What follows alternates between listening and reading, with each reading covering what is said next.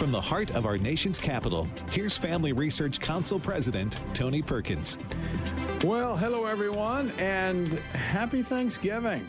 Coming up, it was 400 years ago that the first recorded Thanksgiving took place on American soil. And as Americans sit around the Thanksgiving table today, we have a lot to learn from the settlers who hosted that first meal. Quote, these were not like other men, the late Peter Marshall wrote. The more adversity mounted against them, the harder they prayed, never giving in to despair, to murmuring, to any of the petty jealousies that split and divide, end quote. And yet, when you think about all that they had to endure in those first 10 months or so, losing not 0.05% to a virus, but nearly 50% of their families to death, it's hard to believe they didn't just throw up their hands and give up. We'll discuss the importance of that first Thanksgiving with Pastor Carter Conlon, Times Square Church in New York City, who was uh, actually has a pretty fascinating story about how he stumbled upon the site of that first Thanksgiving meal. In fact, he and I have since both had a Thanksgiving meal right where the pilgrims had that first celebration. We'll talk about it. And for the pilgrims, gratitude was a choice. It was a decision to see God's hand at work even when everything around them screamed they'd been deserted. Despite all the death and desperation, they never stopped trusting God's promises. Did that gratitude shape them and the nation that we now live in? We'll talk with Dr. Jeffrey Froh, professor of psychology and author of Making Grateful Kids, a little later here on Washington Watch. Then, what does giving thanks look like here in Washington, D.C.? Well, Ohio Congressman Warren Davidson joins me in studio to talk about it. The website, TonyPerkins.com. If you happen to miss anything, you can find it all later, archived at TonyPerkins.com. All right, coming up this Sunday, from coast to coast, border to border, pray together for life. Sunday, November the 28th, a national prayer gathering will, gathering will take place in Jackson, Mississippi, in advance of the U.S. Supreme Court hearing oral arguments in the Dobbs versus Jackson's Women's Health Organization case. Now, this is the case that could overturn Roe v. Wade. That was the Supreme Court decision that made abortion legal in all 50 states. To find out how you can be a part of this historic event, text the word together to 67742. That's the word together to 67742. I hope you can join us Sunday night, 7 p.m. Central Time, for Pray Together for Life. The first, uh, First Thessalonians chapter 5, verse 16 through 18 says, Rejoice always, pray without ceasing, give thanks in all circumstances, for this is the will of God in Christ Jesus for you. But do we do that enough in our daily lives? Well, these past couple of years, amidst the pandemic, have certainly been trying in many, many ways. Well, this Thanksgiving marks the 400th anniversary of the first Thanksgiving with the Pilgrims. Today is the perfect opportunity to reflect on all that we have to be grateful for as Americans, and that includes our heritage. Joining me now to uh, expand on why Thanksgiving and a heart of gra- gratitude matters is Pastor Carter Conlon. He is the general overseer of Times Square Church in New York City. He's also a member of the FRC board. Pastor Carter Conlon, welcome back to the program. Tony, so great to be with you again today. Just, I'm just very thankful for you. I'm thankful for the Family Research Council and the stand that you take for faith, family, and freedom. Uh, we we all recognize these things are at stake today, and uh, but I'm thankful that on God's side we've become a majority. I believe that with all my heart. Well, thank you, uh, Pastor Carter. and I appreciate that. Let me start with uh, you stumbled upon and, and later introduced me to the very site where it is believed the pilgrims had the first Thanksgiving meal, that celebration. In fact, you and I, uh, since then, have been able to celebrate Thanksgiving dinner uh, in the home that it uh, is on Lot 1 there in uh, Plymouth. Uh, with some friends of ours. Share that story very quickly with our listeners because I think it's fascinating. Well, I'll try to give you the real fast version. My wife and I were uh, on the way home from our vacation. She had been reading a book on the Mayflower, the Mayflower Compact, and asked if we could stop in Plymouth, Massachusetts on the way. She just wanted to see this stone that you know purports to be the place where they those settlers uh, first landed 400 years ago. So we went there and we were sitting on a bench. And as we were sitting on the bench, somebody called my name. It was a young lady and her husband. They were walking their dogs. And I said, uh, Do I know you? And she said, No, you don't. But my mom, my dad, myself, my husband, and several others, we've been joining you in your worldwide prayer meeting every Tuesday night for the last two years. And she says, as a matter of fact, my mother and father own the house on the corner. Would you like to see it? And I, I initially said no.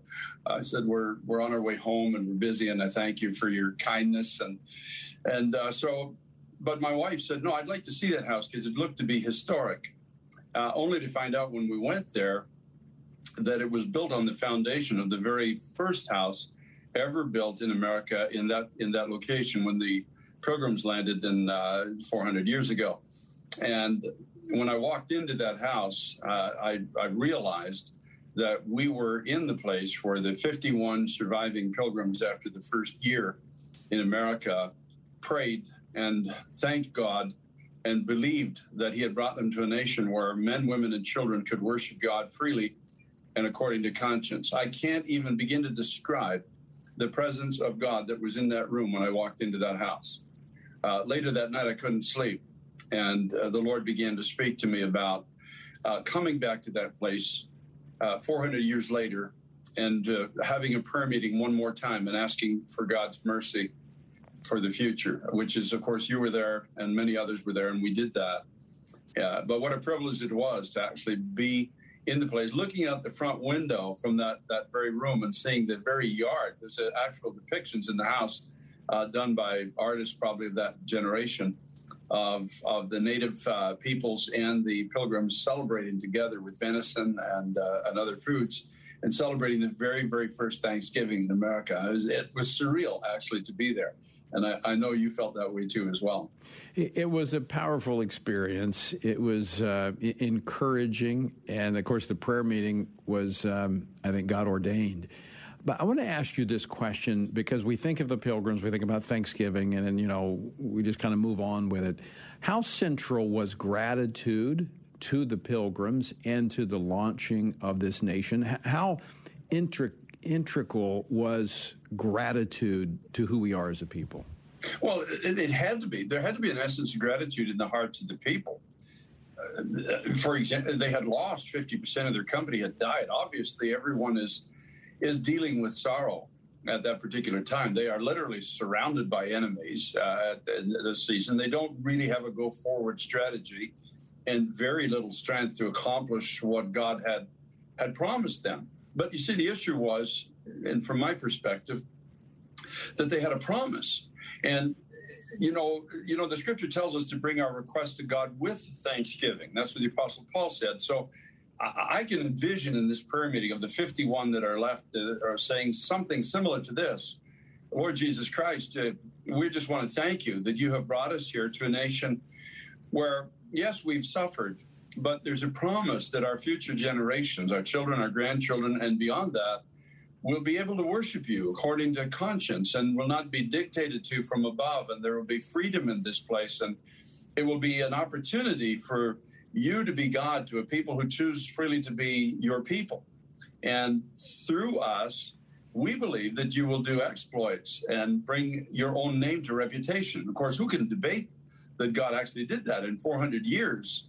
Uh, America became a nation that's arguably uh, the envy of the world, realistically, because of the freedom that we we've once known. So here we are again today, coming up to Thanksgiving, and I, my heart is the same. I say, God, thank you that you're the same Jesus yesterday, today, and forever. And what you did for them back then, you will do for us again. For we realize that we are surrounded by enemies, that our freedoms are, in fact, in jeopardy, as theirs were. But you were God to them. You showed them mercy. And so, Lord, I choose to be thankful in my heart and believe that that we will see a moment of mercy in the nation once again. That's that's gives me in the midst of all of the calamity and clamor that's part of our, this time that we're now living in, I have a heart that's filled with gladness because I know that God still answers prayer. So let me ask you this question, Pastor Carter Conlon. As Americans, are we thankful because we're free, or are we free because we're thankful? Hmm. That's a loaded question. I think I think we're free because we're thankful. I think we're free because we choose to believe God. Uh, in the face of impossibility, this is the history of this nation. I mean, realistically, formed by the faithfulness of God through a, a, a little gaggle of really weakened, powerless people. That's our history. And uh, we, we ought to this Thanksgiving, I think, look back to that and say, God, if you did that for them, then surely you can do that for us in this time. They had enemies, we have enemies. There was oppression, we have oppression. There, there was a foreboding darkness on the horizon, and we have this foreboding darkness on our horizons today. But God, you took them in that place of weakness when they called out to you because you were faithful to them. And when they called out, you did what only you can do. And you took them in their littleness and you multiplied them and you made us what we are today. And so, God, I am thankful. I am truly thankful for the knowledge that I can pray and you still answer me. This is this is this is what produces joy in my heart because I believe that when we pray mountains still move. I believe the darkness can still be pushed back into the sea. I do believe, Tony with all my heart, that we will see another spiritual awakening, a mercy moment I call it in this nation before Christ returns. I really do believe it. It's, I, I'm not hoping for it. I know it in my heart. It's something that God has so deeply spoken it to me, and I know it. I, I, let me give you a, a, quick story. At our Bible school in Pennsylvania, about a year ago, a young pastor from uh, Missouri showed up with his wife. His wife was paralyzed. She was in a wheelchair. She'd been there for about four years. Lyme's disease had paralyzed her from the waist down. Her legs were literally atrophied at a 90 degree angle. Uh, she'd been told by medical experts that she's never going to walk again. The first time I met her, they came into a fellowship. I looked at her, and something rose in my heart. And I looked at her in the in the wheelchair, and I lo- and I said to her these words: "You don't belong in this wheelchair.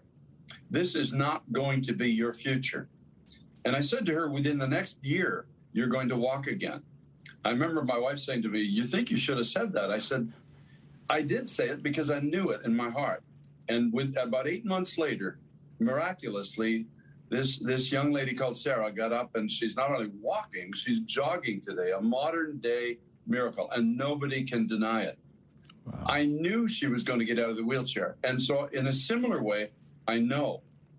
Now I don't know if it's going to come in calamity. I don't know if we're going to have to experience hardship, but I do know that there's going to be a significant turning back to Jesus Christ of many, many people in this generation. And I'm not hoping for it. I know it.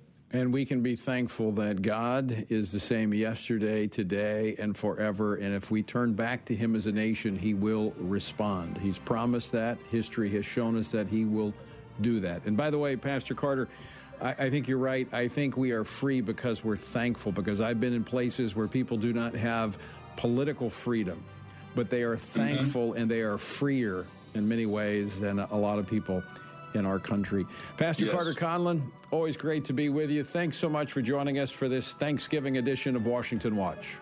Real pleasure, Tony. Love you. All right, and take it easy on the dressing, okay?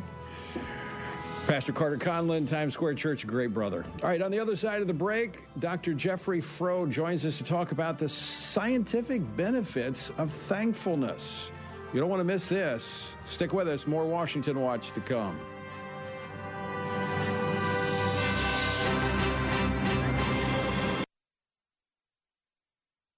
What is religious liberty and why should you care about it?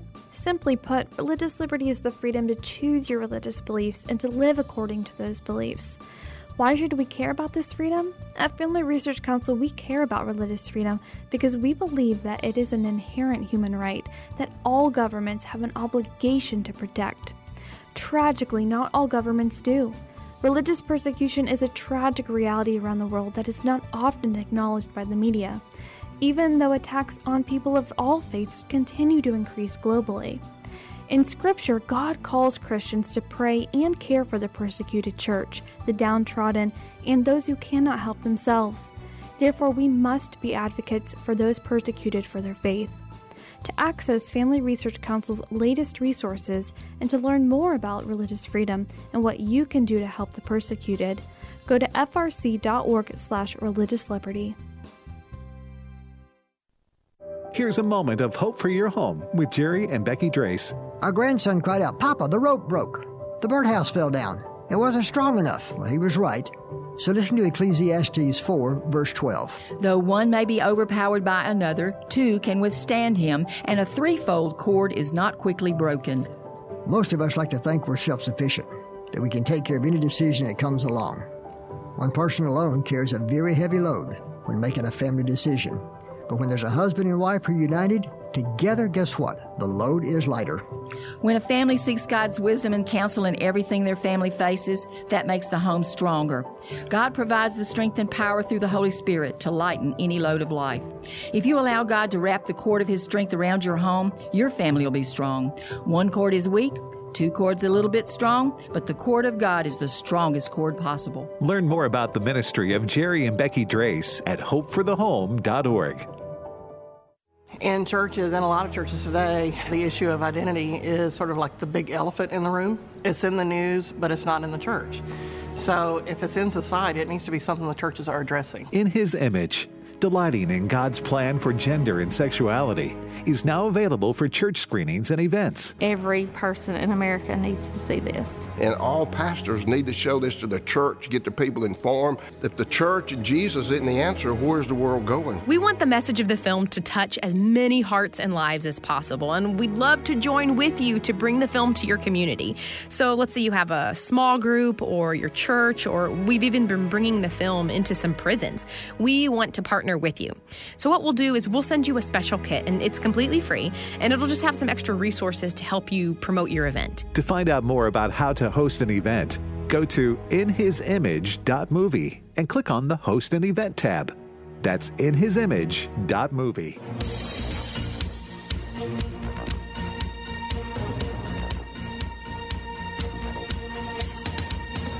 Welcome back to this Thanksgiving edition of Washington Watch. So good to have you with us. The website, TonyPerkins.com. And as I uh, mentioned earlier, if you want to join us for Pray Together for Life, which is coming up Sunday, November the 28th, that's just, uh, just a couple days away, 7 p.m. Eastern time, uh, I'm sorry, 7 p.m. Central Time. We'll be in Jackson, Mississippi. To find out how you can be a part of it, text the word together to 67742. All right, we heard from Pastor Carter on why we as Christians should be grateful this Thanksgiving and pr- practically every day. But you know what? There's more to it than just being told to be thankful. There's a reason behind it. I think God wants us to be happy. And as we're thankful, we talked about you experience freedom maybe not the political freedom, maybe not the freedom from mandates, but the freedom to be who God has created you to be. But there are scientific and psychological benefits for expressing gratitude. And here to talk about this is uh, a university professor of psychology, Dr. Jeffrey Froh. He joins me now to, uh, to share more about the power of gratitude. Professor, welcome back to the program. Thank you for having me. Okay, let me uh, first off, you, have got a book. Uh, I mentioned it earlier in the opening of the program, but you've got a book out about uh, instilling gratitude into our children, how that we can make uh, our children, we can help them to be grateful. To, tell us about that. Uh, yeah, so there are, well, first, you know, we had mentioned yesterday just the idea that of these 24, you know, character strengths that gratitude has the strongest relation um, uh, to life satisfaction and happiness, right? So if you had to kind of, you know, put your time and energy somewhere in terms of developing character gratitude, in terms of science anyway, would probably be one of the top, if not the top, depending on what study you look at. So um, it's also the most malleable, so you can enhance this whenever you want. Um, and it's also obviously incredibly important to be starting children with this as early as possible right? So even if it's just your very, very basic stuff about, you know, writing your thank you letters to people and everything like that, do it early though.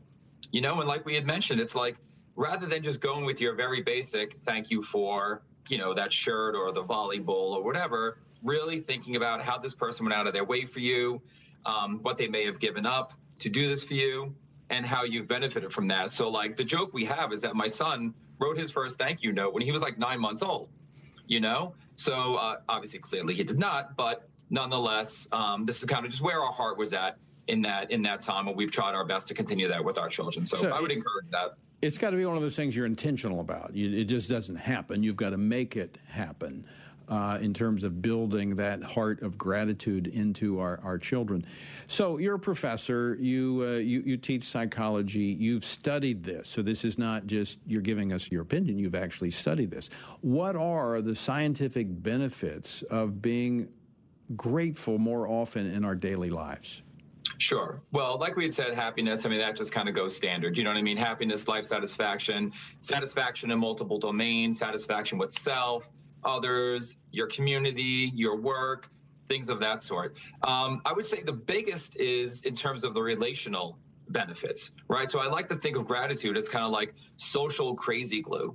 You know, and again, this is something we can so easily, easily do and infuse into our lives, into our relationships. But as humans, we're going a little bit too fast. We take the people that we love for granted and we don't say it, right? Or we don't express it. Maybe it's a hug or you bring home, you know, your wife or your, you know, kids, let's say favorite hot chocolate or whatever the case is, right?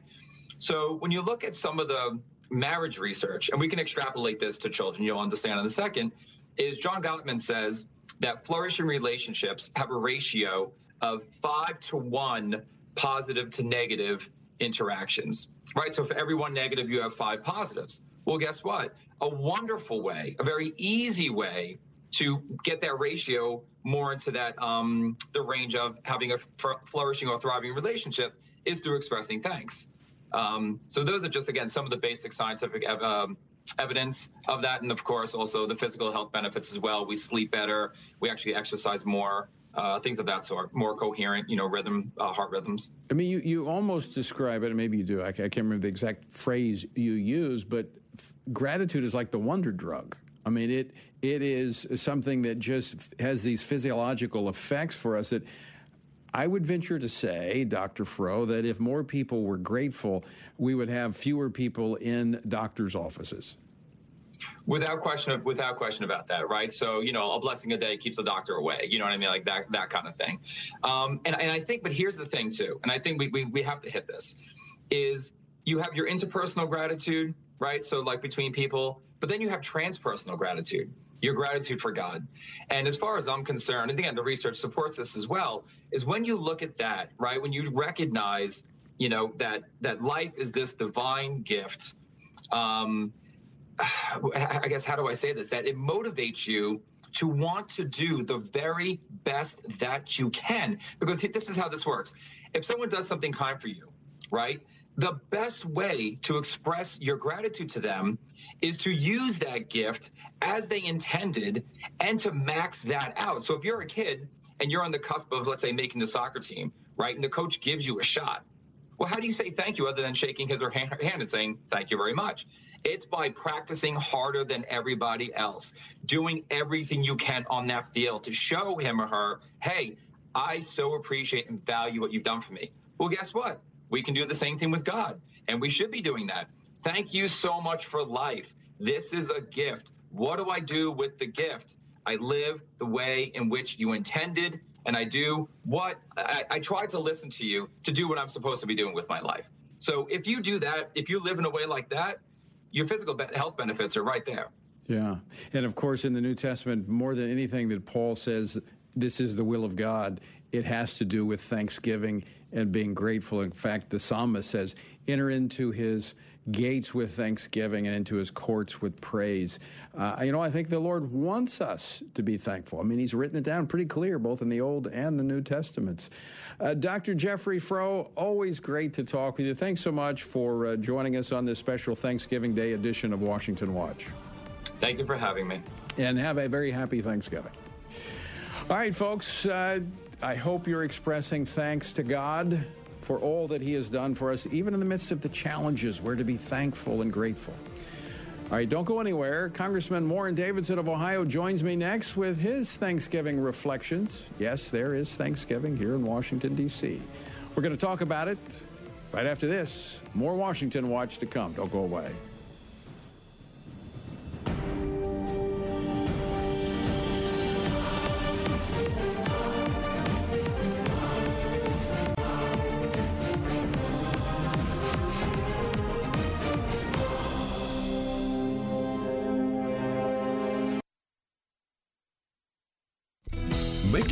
Most of your money. Here's Dan Celia on American Family Radio.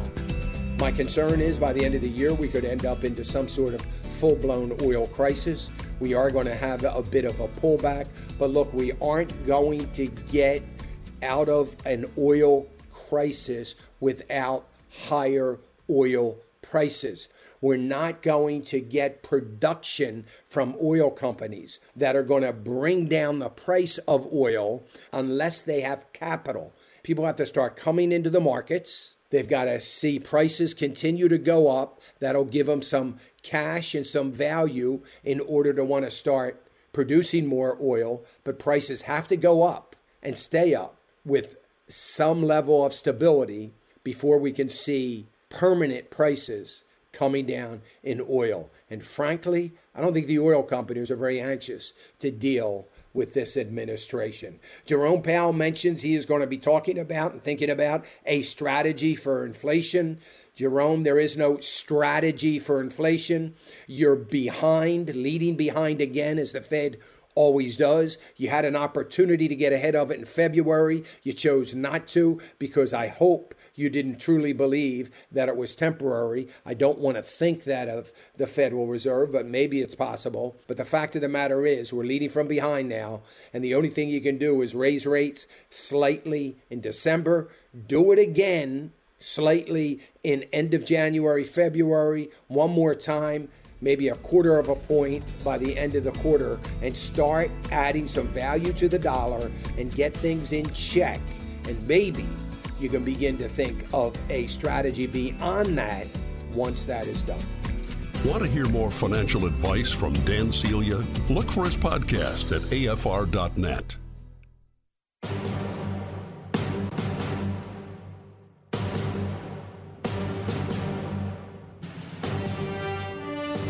Well, happy Thanksgiving and welcome back to a special edition of Washington Watch as we uh, celebrate Thanksgiving, one of my favorite holidays. It's uh, where you, uh, you just kind of sit around, eat a lot of food, and have some great conversations. And uh, that's what we're about to do here. Before I introduce my next guest, we were talking about this earlier at the, at the program, the kind of the history of Thanksgiving 400th anniversary of Thanksgiving. The, the first official Thanksgiving uh, in the United States was declared by President Washington in 1789 just a few years after the War for Independence was over. Now, the official declarations of Thanksgiving were kind of sporadic uh, until October 3rd, 1863, when President Abraham Lincoln, expressing gratitude for a pivotal uh, Union Army victory at Gettysburg, announced that the nation would celebrate an official Thanksgiving holiday on November the 26th, 1863. And Lincoln also, in that declaration, stated that the fourth Thursday of every November thereafter would be considered an official U.S. holiday of Thanksgiving. And so it has been. You know, like the, uh, the pilgrims, as I discussed earlier, they paused to give thanks to God 400 years ago after being in Plymouth not quite a year, almost a year, but not quite, during that first almost year, they lost nearly half of their community to death in that first winter. But yet they gave thanks. It's like Ephesians 5:20 says, giving thanks always for all things unto God and the Father in the name of our Lord Jesus Christ. We're to give thanks in all situations. But it's interesting to look back in the history of the country where we have been propelled to give thanks coming through difficult and challenging times, the Pilgrims, George Washington after the Revolutionary War, and Abraham Lincoln after the Civil War. In fact, in his declaration, he goes on to talk about the fruitful fields, the borders being expanded, the uh, the natural resources, the growth in population. He says there's no human counsel hath devised, nor hath any mortal hand worked out these great things. These are the gracious gifts of the Most High God, who, while dealing with us in anger for our sins, hath nevertheless remembered mercy. It had seemed to me fit and proper that we should be solemn, reverent, and grateful in acknowledging, as with one heart and one voice, by the whole American people. And there we saw the first Thanksgiving, which we celebrate today. Well, giving that backdrop, I want to uh, introduce our next guest, member of Congress uh, who has been serving the 8th Congressional District of Ohio. But before uh, becoming, coming to Congress, he enlisted in the United States Army right out of high school. He was stationed in Germany during the fall of the Berlin Wall. He later graduated near the top of his class at West Point as a student of American history and mechanical engineering. He served as an officer in the Old Guard, the 75th Ranger, Ranger Regiment, and the 101st Airborne. After leaving the Army, he worked for his father, earned an MBA from Notre Dame, and spent 15 years owning and operating manufacturing companies in Ohio. In 2016, he tossed his hat into the ring for a special election to fill the seat vacated by former Speaker of the House John Boehner when he resigned. He came on top of a 15 candidate, came out on top on a 15 candidate primary, and he has been serving the district ever since. He serves on the Financial Services Committee and is a member of the Republican Study Committee, the House Freedom Caucus, and the Values Action Team, all credentials of a true conservative. Congressman Warren Davidson, thanks so much for being with us. It's always an honor to see you, Tony. Thanks for having me on. Well, I want to, this is a little bit different. Um, we're not going to talk about policy so much today. We can do that another day. This is Thanksgiving. We want to uh, step back, just as the founders did, in the midst of difficulty, coming through challenging situations. And I would have to say this year's been a challenging year. Past couple years, it's been particularly tough. So, what, as a people, should we be thankful for? You know, one of the things is just having time to set aside and have a holiday to give thanks. Uh, I think it's a lot of foresight. In the first year of his presidency, George Washington did that. Um, Lincoln, in a tough time during the midst of the Civil War, did that. Uh, our country is divided right now like maybe no time since the Civil War. And if you don't pause to give thanks, even if you're, you know, normally in a great relationship with God, uh, it's easy to kind of gloss over all those blessings. But it's especially hard when you're in the middle of trials. And I think people feel really so frustrated by a range of things right now that taking this pause and not just going through the busyness of the holiday that comes in and the busyness that comes right on afterwards in some cases, but to really say, let me just carve out a little bit of time and truly give thanks and sit and reflect what am I thankful for? You know, I think when, when we have a thankful heart, it's hard to have a, a bitter heart. You know, bitterness and thankfulness doesn't go together. And I mean, when you see a lot that's happened this last year, and a lot of things are going directions we don't like. But if we pause to give thanks to God, it, it's it's a little difficult to be angry and bitter. Well, you're certainly still not going to be happy about the things that are going on around you. That's uh, true. uh, so, but it's a little pause from that, and you can say, you know, well, I'm not happy about this, but I am thankful for that. And you know, it, in America, this is an American holiday. Um, you know, you can always be thankful for our country. Look at the legacy that we have. And I think that's part of where a lot of the folks that would watch the show would feel the burden to say, yeah, but we have to continue that legacy. And we still have the ability to do that. And that's one thing we can be thankful for. Uh, we're up against a break, Congressman Warren Davidson, but we're going to come back. And then I'm going to ask you what you're thankful for as we celebrate this holiday. Folks, I want to thank you for uh, joining us for this special holiday edition of Washington Watch.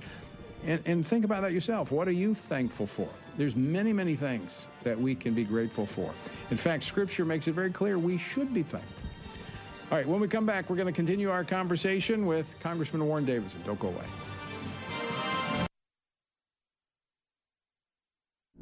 For centuries, the Bible has inspired humanity and shaped the very world we live in. But how do we know this book is the Word of God and not merely the words of men? What we believe about the Bible is based on what we believe about its source. The God who speaks explores the evidence of the Bible's inspiration and authority through some of the world's most respected biblical scholars. We have essentially a dual authorship. So it's true to say that Paul wrote Romans. It's equally true to say that God wrote Romans. He says, We saw this. And that sets the Bible apart from almost everything else in the ancient world and its religious pantheon of gods and goddesses. The God Who Speaks is a feature length documentary from the American Family Association. Available now at thegodwhospeaks.org. There are some oh, horrendous things that have been taking place. Bishop E.W. Jackson. But, but, the good news is that God is still on the throne, Jesus is still King of Kings and Lord of Lords. Tune in to The Awakening, weekdays at noon central on American Family Radio. He said in the world you would have tribulation. He said, but be of good cheer, because I have overcome the world. And uh, that's the way we've got to approach all this stuff. Hello, I'm Gary Roby, host of Call to Worship, heard each Sunday on American Family Radio. This one hour program will lead you in a special time of worship and praise. We will focus on God's Word, spoken and in music. Call to Worship has a different topic each week as we glorify God together. Be sure to join us at 5 a.m. Central each Sunday for a call to worship right here on American Family Radio. I'm William Owens, America's poet. Being amazed, breathless amazement happens when I have a glimpse of God within my space of time called life. How often do we always try to find ways to be amazed? From the movies to entertainment to taking vacations to developing relationships that sometimes prove to be destructive because they're surface. God wants us to know something that us being amazed is not by chance. We can only be amazed by our Creator who made us for wonder. He knows our deepest desire, He knows why He made us, and He has a purpose for our existence. As we draw near Him, he will truly amaze us into such a way it will take our breath away. This was a poetic expression of hope, love, and forgiveness from America's poet William Owens. For the entire poem, his on demand poetry concert, and more, please visit americaspoet.com.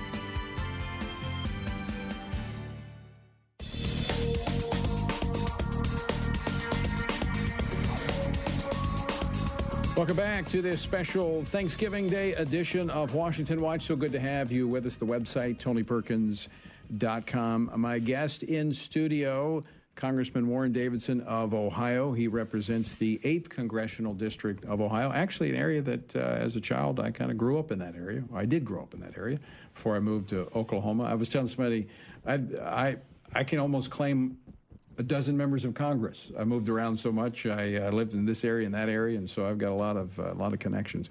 But so thankful that you're here today, and um, appreciate what you do in Congress. You're one of those fighters that fights for faith, family, and freedom. The things that our listeners and our viewers really care about. Yeah, uh, look, when I was uh, on the road recently, I had a staffer from Washington, D.C. supporting me at an event. And he was just surprised in a way. He's like, Well, you're so happy. You're just enjoying yourself tonight. That's great.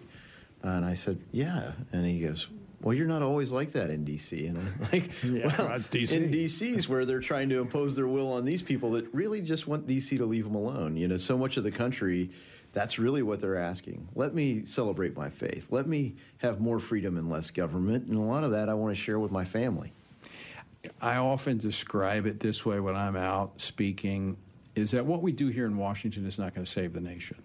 It's important because we're kind of keeping the barbarians at bay, so to speak, so that people can live out their faith. They can enjoy the fruit of their labor and and they can build America to, into the nation that it once was and it needs to be.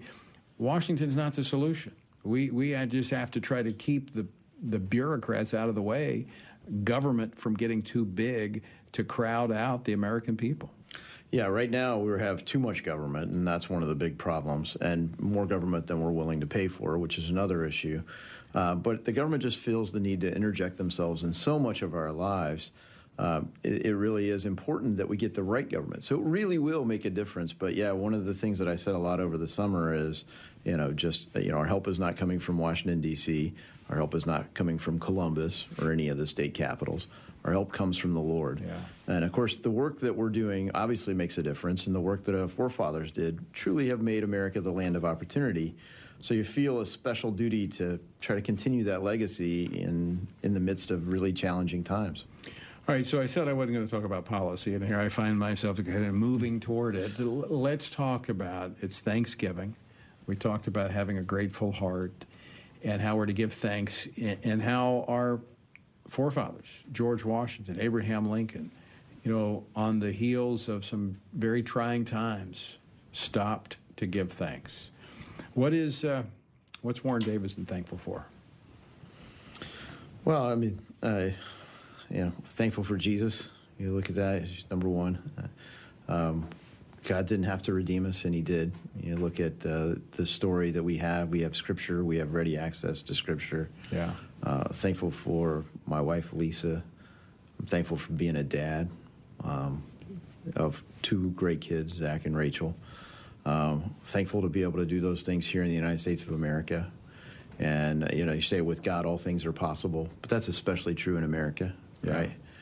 Um, Well, I think God expects us to do what we can do, and He does what we can't do. And and I think, you know, that's where America. That's why religious freedom, I think, is so important. Is that yes, we can pray, but then we can act on our faith. I mean, you've had a remarkable career. I mean, not only here in Congress, being a conservative leader, but I mean, you were in the military. You went to West Point. I mean, that's that's remarkable, and you've had success in business. I mean, you've really exceed, you've seen what America has to offer. Well, yeah. Uh, look, if my personal biography, I've shared this story a lot. If my personal biography ended at I enlisted in the Army, and from being an enlisted infantryman, I was given the chance to go to the United States Military Academy and become an officer, you would say, God bless America, because it says more about our great country than it says about me. Because lots of countries, you're from the wrong background, you don't have this socioeconomic status or anything else, you're not going to be part of the officer corps. In our country, it's got a different legacy and a path to be able to do it. And it really had changed my life uh, in that sense, and so many other things that you could look at in, in, in anyone's life. And I think it's really special to have this holiday. Definitely one of the best, um, and to carve out time and take some take take the opportunity to really reflect and say, what what am I thankful for? I think it's important that we do stop, and, and you, you mentioned this at the very front of the things you're grateful for, for, for Jesus Christ, for the opportunity we have to not only have a relationship, but to express that relationship. The fact that you can sit here in a radio program and, and we're going out on 800 radio stations across America, and you can say that, and no one, yeah, I mean, you might be a few people that are going to, you know, tweet about that or say something about that, but you're free to do that you have that opportunity. We have that opportunity in this country. Not everyone, and I, as a commissioner on the U.S. Commission on International Religious Freedom, I traveled the world. That's something that, frankly, is uh, quite unique. Yeah, truly. And the free exercise clause, you know, there's two components non establishment, and people say, well, we don't want an established religion or pick this religion or that religion. Uh, and they forget that the, the other part of this is the free exercise, that you actually can't just have faith, but you can actually act on your faith. And government can't keep you from doing that. That's right. We've kind of turned that on its head. Not we, but some have turned that turned that on its head. Well, it's not accidental for them, but you know that's the great thing we can, and and uh, you know it's just a reminder to be faithful to do that, not just in the public square, but you know privately and at home, one on one with you and the Lord. I think you're absolutely right. I think it begins there and from there works its way out. It's like, you know, when Jesus, when he commissioned the disciples, you know, the, they were to go to Jerusalem, Samaria, Judea, and other part, all to the to the rest of the ends of the earth. So it begins in our own home, and then it works out in the community, and then works out, you know, beyond that. So I think we we cannot show what we don't practice. Right, and you know, look, our churches, we see it's been a tough couple years, as we were speaking earlier. Um, and you think about our churches. I mean, churches went in some cases for a full year or more without serving communion.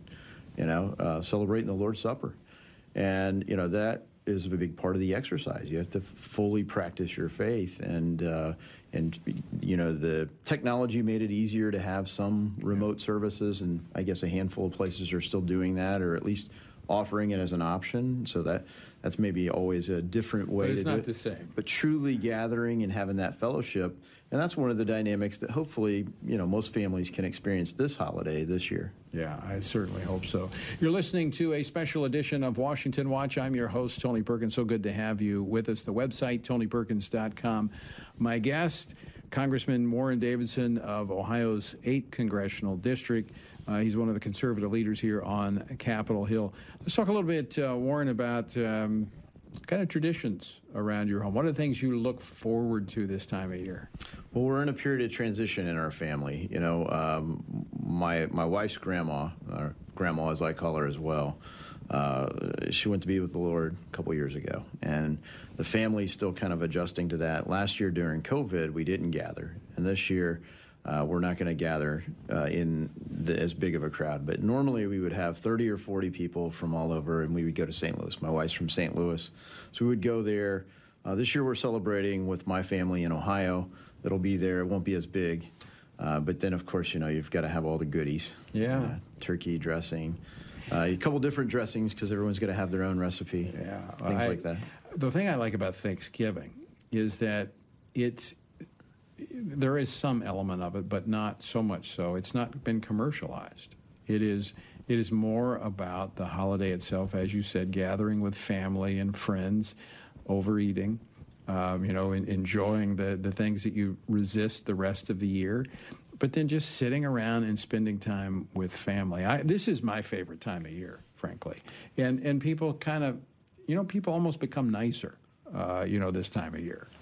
Well, it's a, it's an it's an irony because they did commercialize the day right afterwards. Well, yes. and then they're historically not always as nice on Black Friday. So well, I avoid those crowds. I've enjoyed that a lot of stores have over the past couple years uh, said we're not going to be open on Thanksgiving, and and they've gotten great feedback from customers over that. I, I, in all candor, I haven't been to a mall in years. I don't. Uh, if I can't, um, well, I won't give you my shopping habits, but I don't go to malls. Put it that way. The um, if you were to give some advice to people right now, I mean, you're we're here in Washington D.C. Um, as we sit down and have this conversation. This is a, uh, as we said, it's been a challenging time. I think it begins with thankfulness, but let's talk about the hope that we have going forward as a nation. What what can you give folks to hold on to to say, you know what, we've got the ability, we can uh, we can see America turn. Well, look, uh, we can, and the great thing is that look, a lot of your audience they're faithful Christian people, good folks, uh, and the great thing is when you look at Scripture, God offers a remedy uh, for individuals and for nations, and it's the same remedy. It's repent. Uh, you know, I just re- re- read a book by, uh, uh, you know, We Will Not Be Silenced by Lutzer. Oh, yeah. Great book. Uh, it talks about the church at Sardis. You have this great reputation. But I know you're not as good as your reputation. And I think, sadly, that's kind of where our country is in a lot of ways. And I'm sure that's where we find ourselves individually at times. So, you know, while you're counting your blessings, you can also reflect and say, well, I've fallen short. So you want to keep a short account with the Lord, repent, and really our nation could use a national day of repentance or stretch of repentance because that's really how God turns people, and it's also how He turns nations. Yeah. Again, I go back to what I said. Washington's not going to solve the problems. I mean, we are part of the solution here, but it is a spiritual problem that America is facing, and it's going to it's going to require a spiritual solution, and that is, as you said, turning back to the Lord. Uh, homes, communities, churches, eventually the entire country. By the way, let me just mention, folks, uh, coming up on November the 28th, that is Pray Together for Life. We're going to be doing a special event in Jackson, Mississippi, the epicenter of the Dobbs case. That's the case that's going to really challenge the constitutionality of Roe v. Wade. That's going to be heard before the Supreme Court, the oral arguments on December the 1st. So we're going to be gathering, we're going to be gathering together from across the nation, coast to coast, border to border in Jackson, Mississippi at 7 p.m. Uh, that Sunday night to pray for our nation and pray for the court. And folks, you can be a part of that. If you'd like to find out more, text the word together to 67742. That's 67742, the word together. And we'll send you the information on how you can be a part of that special Pray Together for Life event on November the 28th. You know, I, I was prompted when you said repent because I think we've been you know, we've been repenting for abortion in churches, we've been praying about it, but we're literally at a point where we might see the court repent. When you in the new testament the word repent the greek is metanoia which means to change your mind change your direction. We could literally see america change its direction on abortion. Go back to where you lost your way you know and uh, that's certainly one of the ways our country has lost its way. And, uh, you know, if I had my cell phone on me instead of just off uh, a, a, little ways away, I'd be texting right now. So I want to find out the information. I'm really glad that, that you're going to be putting that together. And I think it's a time for our country to really pray for the whole country, for the justices that will certainly have input on that decision. Uh, but where do we go from here on, on abortion? And, you know, people will always say, trust the science. Well, by may God yeah. bless us to trust the science on human life. Yeah, we've we've uh, I think uh, again not to get drawn into policy, but we've had a few people up here that have been challenged when it comes to following the science on a number of uh, of fronts. Before we run out of time, uh, Congressman Davidson, I, I want to ask you. Um, certainly, we're, we're encouraging people to give thanks to take that time with family and friends, but also as they pray. I always like to encourage them to pray for our leaders because Scripture tells us to do that. And, and Timothy, we're instructed to pray for our leaders, especially for rulers and kings, those in authority. How best can our listeners and our viewers pray for you and your colleagues in Washington? Well, you know, Solomon, the wisest man ever, he was asked, you know, and he answered wisdom. We need wisdom. We're making tough decisions, and we have to have the wisdom to make wise decisions uh, and informed decisions, uh, and and not just always the most popular decisions, but the most righteous decisions. And I, I think the uh, the other thing is, you know, this system of government is more fragile than I think a lot of people realize. And it is such an aberration from history yeah. to have what we have and to just have people that are good custodians of it. And if you look at, you know, aligning authority and responsibility and accountability, those are the way things get done. And a lot of times in this city in particular, government broadly, it tries to break that up and separate authority and responsibility and accountability and always point at someone else. And I just let us take ownership over that and solve some problems. Mm, that's good. And, and we will certainly encourage our folks to do just that. And um, I want to thank you for taking time out to join us in a special Thanksgiving edition of Washington Watch. Thank you. And uh, keep up the great work. You're doing a great work on Capitol Hill. It's an honor to get to do it. And folks, I want to thank you for joining us as well. And I do want to encourage you, as uh, as Warren said, pray that our leaders would have wisdom, and, and not just the ones you agree with.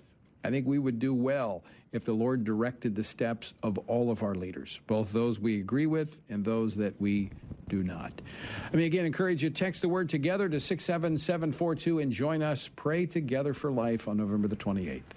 Until next time, I leave you once again with the encouraging words of the Apostle Paul found in Ephesians 6, where he says, When you've done everything you can do, when you've prayed, when you've prepared, and when you've taken your stand, by all means, keep standing.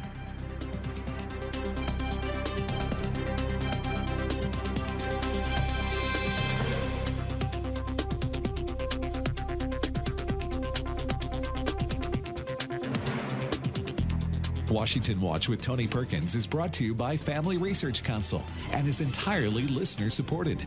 Portions of the show discussing candidates are brought to you by Family Research Council Action.